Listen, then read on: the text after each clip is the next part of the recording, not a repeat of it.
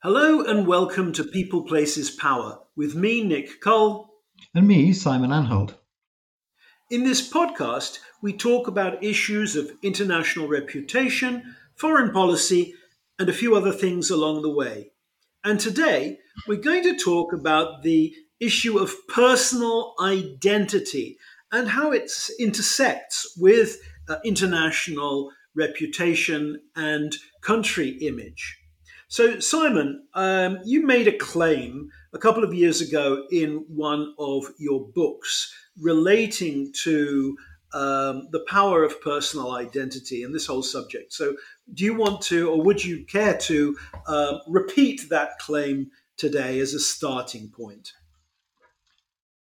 I think what I said was, um, and it was more than a couple of years ago, this must be getting on for um, 10 or 15 years ago. Um, and, and I think the observation was simply that the reason why people seem to care so much about the way their country is viewed is that they see the image of their country as being a seamless extension of their own image. So, one of the things I said, I think probably in the same passage, was that in just the same way that products that are manufactured in a particular country carry a label, uh, with that with that country of origin attached to it, so to a degree do people. And the fact that uh, I come from country A or country B is, in a horrible kind of way, a label that I carry around on me that tells people something about me. And that's why I care so much about it, because if my country has a, has a weak or a negative image, I'm constantly having to explain and justify. And people, so it's so often the first question that people ask you when they meet you, where are you from? And if you constantly have to say, oh, you won't have heard of it, but I'll explain, or it's not as bad as you think, and here's why, that's a burden, isn't it? Whereas if, on the other hand, you come from a widely admired country, it's lovely just to be able to say, oh, yes, I'm from Canada, or I'm from New Zealand, or I'm from Switzerland, a country that's widely admired, or I'm from the United States. And suddenly, immediately, that's your that's your calling card. You've handed it over, and people's expectations are quite quite different. Um, so it, it is tremendously powerful, and it is almost uh, in, inextricable from your own personal image. It goes before you, as I say, like a calling card, telling people what sort of person they think you're going to be, and that's as bad as it's good. Well, I think that that observation goes away to explain some of the feeling around uh, international image and uh, the criticism of politicians who are not seen as, for some reason, sustaining the international image, letting the image of the country down. Yeah. Uh, it might explain why people are so become so angry and concerned uh, about certain kinds of behavior. Mm. Um, I think about uh, the discussion around sports fans misbehaving. Mm-hmm. Uh, letting down the image of, of the country, or uh, when countries have been singled out for criticism, how much of a, uh, a burden that is on uh, particular governments, or even when opinion polls come out mm. and uh, an allegation is made that a particular country has passed uh, one's own country in terms of its international reputation, which was this was one of the revelations um, made uh, during the Nixon Kennedy uh, election, uh, where um, uh, Kennedy was able to show a secret opinion poll um, that the prestige of the United States had had slipped back, uh, and the image of the Soviet Union was was moving forward, and that uh, that um, prestige gap was a thing that people, that voters, really really worried about, and um, I think that the the idea that the intensity of that worry is because of a link between personal identity and international image. That actually helps to explain the, the, the, the, depth of feeling and the kind of edge that comes to those um, uh, conversations. It's, it's also something I think, uh, at the same time, something quite practical. Uh, if you're a person who's ever thought about the prospect of living or working abroad, you will know that the prestige of your country will have a direct impact on your ability to do that successfully and profitably. And so if your politicians or, or, or, somebody else is, is, as you say, letting the side down, doing something perhaps to, to, to damage or to subvert the image of the country, you, as a potential student or worker in another part of the world, will be personally damaged by that. And so it's very real and very practical. It's not merely injured pride uh, in every single case, and it's very often both.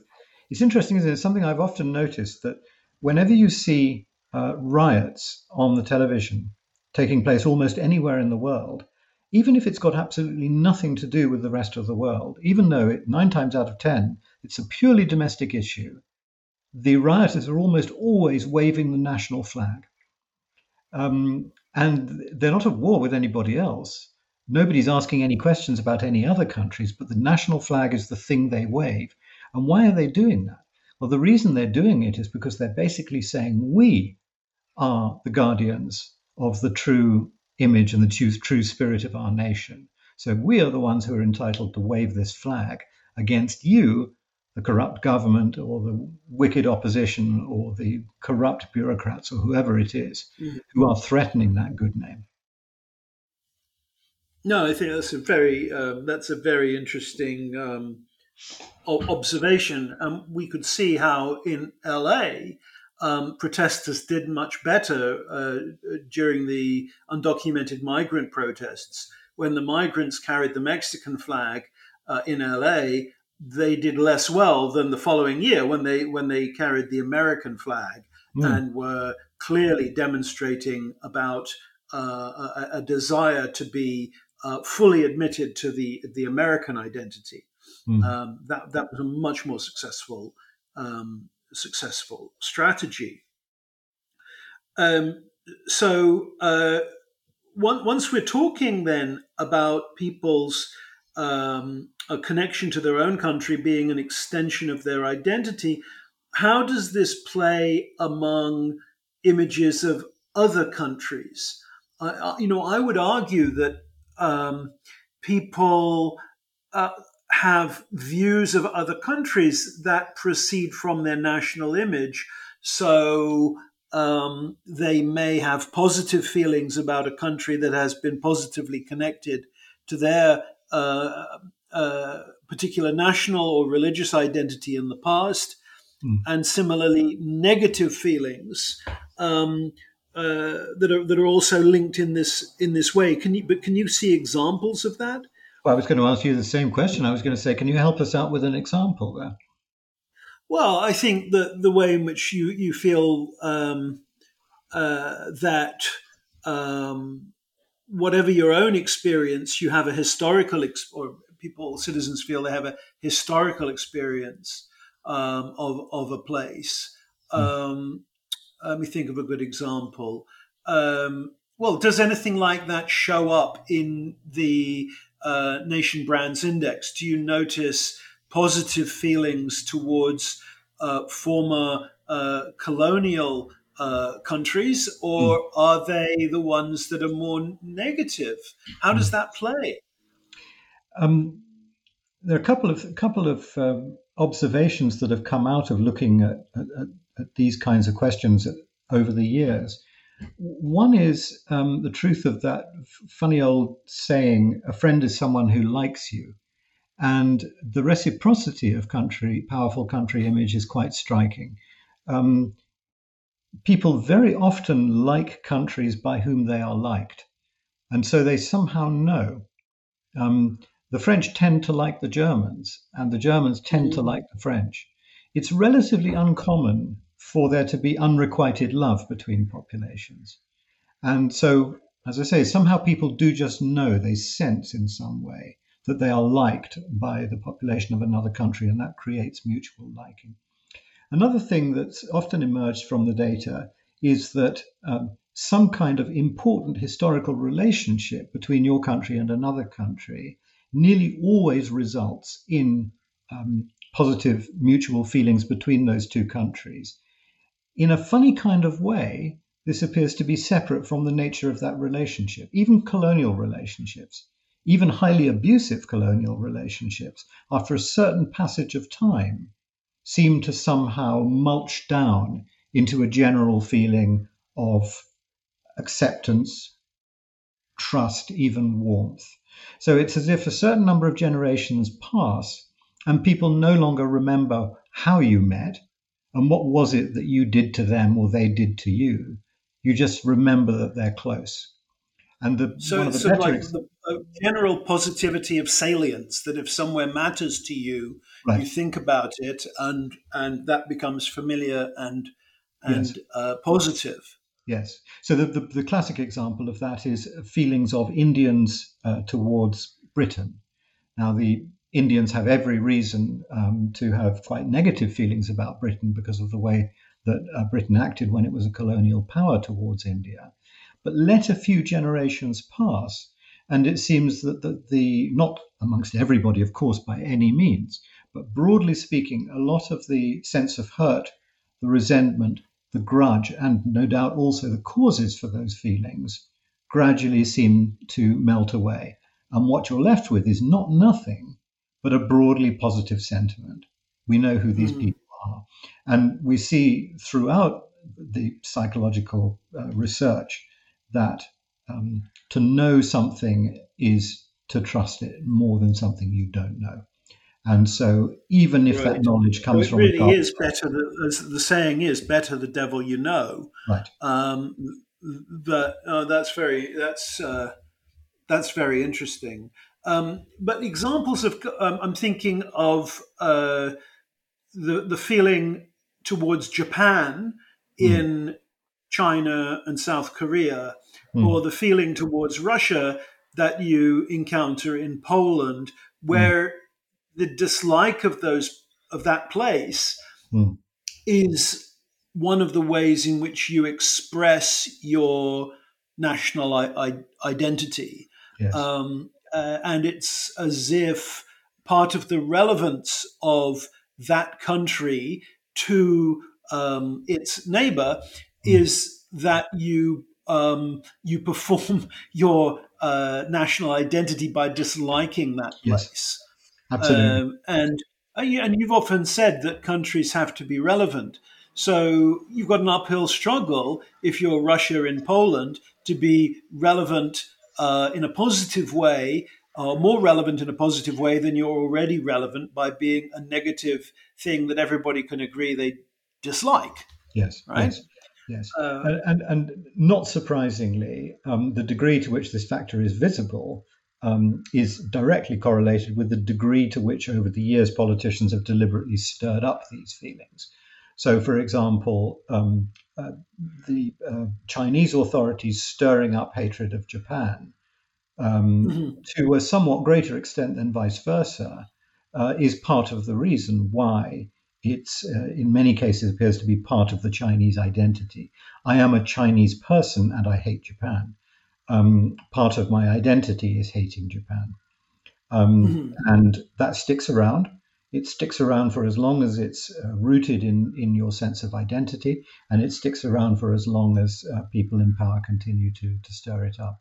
So that's a particularly evil brew, and we can find it in, sadly, quite a number of bilateral relationships around the world. Yeah, I know it's quite a, diplomacy. It's something I experienced talking to uh, Iranians that mm. um, they will mention the historic anti-British feeling uh, mm. in in Iran, uh, and uh, they have a comic character called Uncle Napoleon who will always uh, tell people oh, it's not really the Americans that the, that the problem is, that the British are behind the hmm. Americans. And uh, um, that idea of a, of a, sort of performance of national identity by uh, demonizing uh, some place that probably doesn't think that much about that particular country and, and, and certainly wouldn't have a reciprocal obsession mm. with with the countries can seem very very strange. Uh, you know, the old question: Do they mean us? Yes. Uh, it, it, uh, for the average Briton, they would be astonished to think that they were that relevant to uh, people in, in faraway Iran. Uh, but what do they know of the history of the region? Yeah. In the, in the same way, most Singaporeans would be absolutely astonished and probably horrified to discover that they are um, the most despised country of all Brazilians. Um, what did they do? How did that? Uh, how did that come about? I, am still waiting for an answer to that. But every time the Nation Brands Index is released, I check and I see there is this extraordinary prejudice on the part of just about every Brazilian respondent towards Singapore. And I don't know what they've been told at school or what TV series has demonized yeah. Singapore. Maybe the only thing I can think of is because of those stories that one continually hears, slightly anti Singaporean stories about how you can be thrown in jail for spitting chewing yes. gum on the street and the Brazilians yes, are, or, are very or relaxed wearing a bikini or something. That there's some something that's very Brazilian uh, mm. that they're convinced they won't be able to do in Singapore. So something that strong, you know, I think we could uh, investigate um, mm. which part of Brazilian identity it is. Um, it, it, you know it is uh, c- connected to uh, because that would be a, probably give us a, uh, an insight into this uh, this whole question. Mm. one other angle on this um, is how countries can be relevant to identity. So I'm talking about here about a foreign country can be relevant to an identity overseas based on generational interest. Mm. And I'm thinking here about how important the United States was as a source of popular culture to British teenagers and how uh, generational identity issues in the 50s and 60s became tied up with uh, with international um, image. And you know, uh, th- this is satirized in A Clockwork Orange, where Anthony Burgess has the has the young people speaking Russian as a, as a sort of a, a, a way of marking. Well, how would it be if they were super interested in the other country involved in the Cold yes. War. But this was really a, um, a, a, a phenomenon mm. um, or um, a sort of generational identification with with um, with another country, yes. and a resource for the United States because it meant the United States, for whatever reason, was very relevant to um, uh, a, generation in the UK. Mm. I, I, people people do like to badge themselves uh, with certain other countries if there's something uh, widely understood about that other country or widely believed that they wish to be associated with. I mean, enormous numbers of non-Brazilian people go around wearing Brazilian football jerseys as casual mm-hmm. wear, and that's presumably because they simply like the idea of being associated with what they imagine the world associates with Brazil.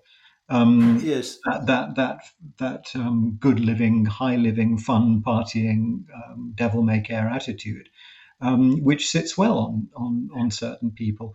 I, I, would love to do a survey of the number of people in the world who possess a Union Jack cushion. Um, and, and, and, and, display it on their, on their sofa or on their armchair at home practically every country I've ever been to in the world, I see these things in enormous numbers. So there's something there about cool Britannia, about uh, funky cosmopolitanism. Um, yes, just appeals to people, and it's a little tiny um, component of your own identity as uh, an Italian or a Canadian or a Kenyan or whatever it is, if you own that cushion, that says there's a little piece of me that because I love Britain enough to own this cushion, there's something about me that you can associate that I can borrow. So there is a corner of a foreign couch that is forever England. but I don't know, but what does that what does that mean? What does it mean that people are sitting on the flag? Uh, and and uh, are there other flags that are? I suppose the U.S. flag is used as kind of a totem in in that way as a totem less, of cosmopolitanism. Less, I suspect, less than previously. I mean, the, the, when you were you and I were young, it was relatively common around the world to see non-Americans sporting stars and stripes patches um, yes. and and and uh, themed casual wear. Um, that's less yes. common now because uh, America is not nearly as widely loved and admired as it was back then. And in fact, we have the opposite that every time uh, America misbehaves by invading somebody else's country or electing somebody like Donald Trump as president, you have enormous numbers of Americans frantically sewing maple leaves onto their backpacks when they go. Yes, yes. uh, when they go on holiday. Yes, I found out that the uh, the the former director of Voice of America did that. So what, what, is, what does it mean when you you've directed Voice of America, but you still feel compelled to sew a, a maple leaf on your uh, on your backpack? On it's your fascinating, luggage? isn't it? But, it? but it, but it shows, doesn't it, that the countries, or at least well-known countries, are are storehouses of value uh, or values that everybody feels that they can they can borrow from. Uh, it's sort of like yes. a library of personality traits or political or social or ideological traits which you can you can borrow from and like um, like magpies we we see something that glints mm-hmm. in a country's image and we go and peck at it and we adorn our nest with it. I know magpies don't do that. That's weaver birds or something. But that's true, and that then does become part of a cosmopolitan identity yeah. uh, to have uh, and there are only, if you think about it, there are only particular flags that are used in this way. And, yes. you know, Brazil, uh, Switzerland, uh, the Union Jack, those get used. But, you know, you wouldn't see um, somebody using the German flag. Um, oh, you would. know, the, the, French tricolor doesn't get recycled in you that do, way. You do see the German flag. You, you don't see it much around Europe but um, you know, remember that Germany has the highest prestige of any country on the planet. There, was, there was a vogue um, not so long ago, uh, even in the UK, uh, for people to wear um, German army surplus garb uh, and, yeah, and, shirts and, and overcoats, and they had little German flags. And this was a mere 60 years after the Second World War and there was not, not a trace of irony about it as far as I could see. It was just, you know, that's that's okay. That's that's Germany. It's modern. Well, I, I think that where you do see it is with uh, German. Uh, do you remember the Vogue for um, BM uh, for, for uh, uh, Volkswagen um, circle logos? Oh yes, and people wearing those as jewelry, stealing um, them from people's cars and hanging them around your neck. That's yeah. right. That's yes. right. This was uh, alarming, alarming the Sunday newspapers uh, maybe 30 years ago. I was going. I was going to say that, of course, one step down from the national flag is a national brand, and so even though draping yourself in the national colours of another country is a little bit extreme. By the way, we forgot to mention Jamaica, another country whose mm-hmm. flag mm-hmm. is widely borrowed, used, abused, selectively adopted in many, many circumstances because uh, but it's also used generationally as a countercultural symbol. Yes, and and and it's tantamount to saying, "I love Bob Marley, I love reggae, I love smoking dope, I love Jamaica," um, and that's told told you three things about me, which is a, a very quick way of of uh, signaling who I am and whether you're going to like me or not. But um, the, the, the the product brands are less contentious um, because they only they contain a smaller dose of the national image. So, yes, you can hang a Volkswagen logo around your neck as an ornament to show something uh, about yourself. And there's a component of that 10%, 15%, I don't know what it is, that also says, and by the way, I like Germany too, because this is a German car. Um, mm-hmm. And, uh, you know, in the same way, if you have a, um, a great big glittery uh, Chanel uh, logo on your clothing, some small part of that is saying, not only am I a fashionista, not only do I like Chanel, I also like France a bit. Um, not as much as draping yourself in the tricolore, nothing like as much as that, but just enough, just a small dose, just a just a, a drop.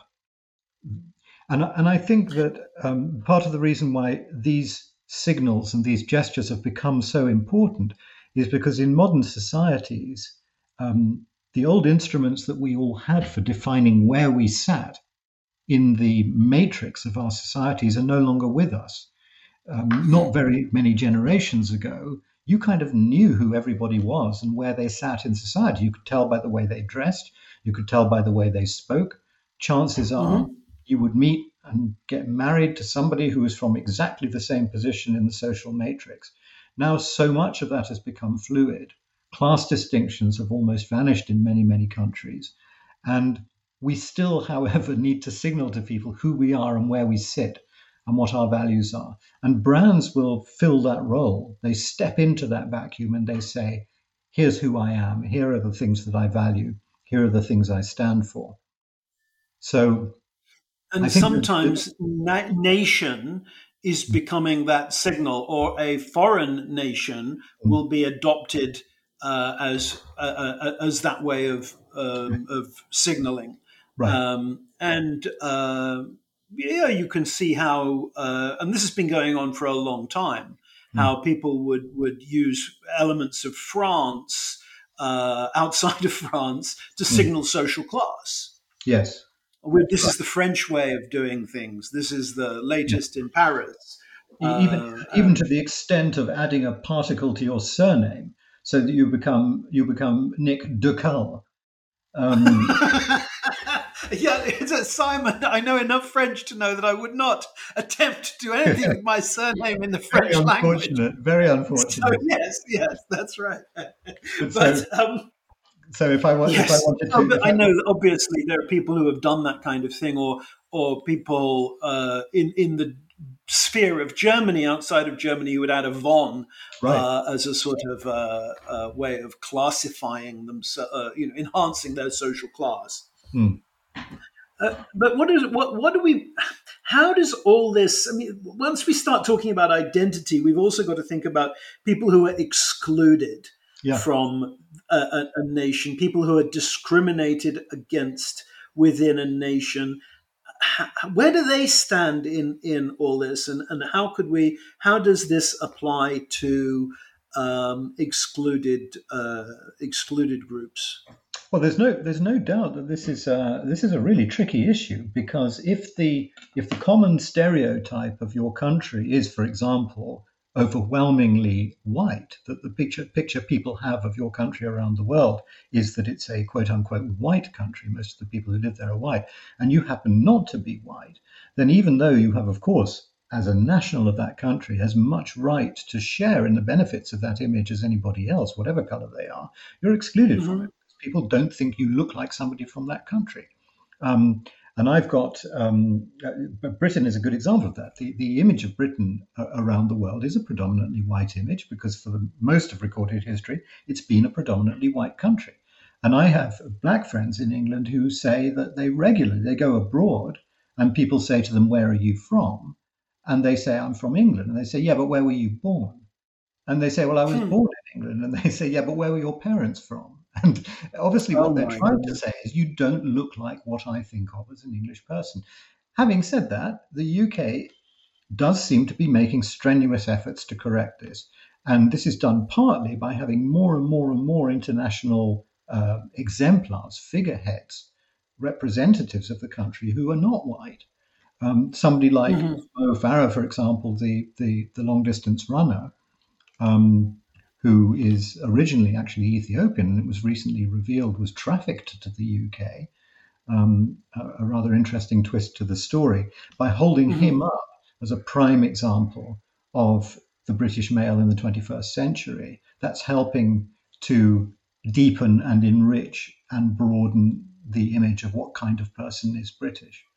Um, uh, but, but to move back in history with this, I'm I'm struck by the way in which, in the past, people who were excluded at home could experience inclusion overseas and um, maybe could could for the first time inhabit a national identity. So this mm. is part of the experience of African American uh, troops serving in both the First and Second World Wars that they only felt really American uh, when they were when they were overseas, and their Americanness was what was on their shoulder and what people uh, perceived when they when they when they talked to them, and th- their Americanness was of more interest and uh, w- was a stronger uh, phenomenon uh, than their than their blackness. Yes. Um, and, and I suspect that this worked uh, historically for for for with the class divisions within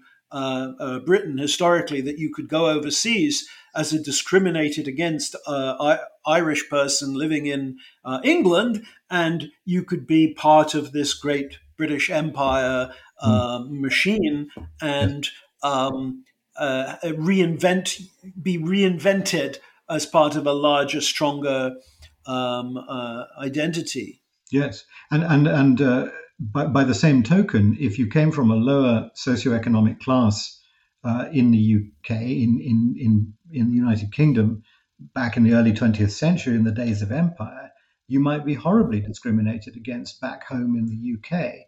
But if you went and worked abroad, uh, serving the empire, people in other countries wouldn't be so alive to the subtle signals of your class origins.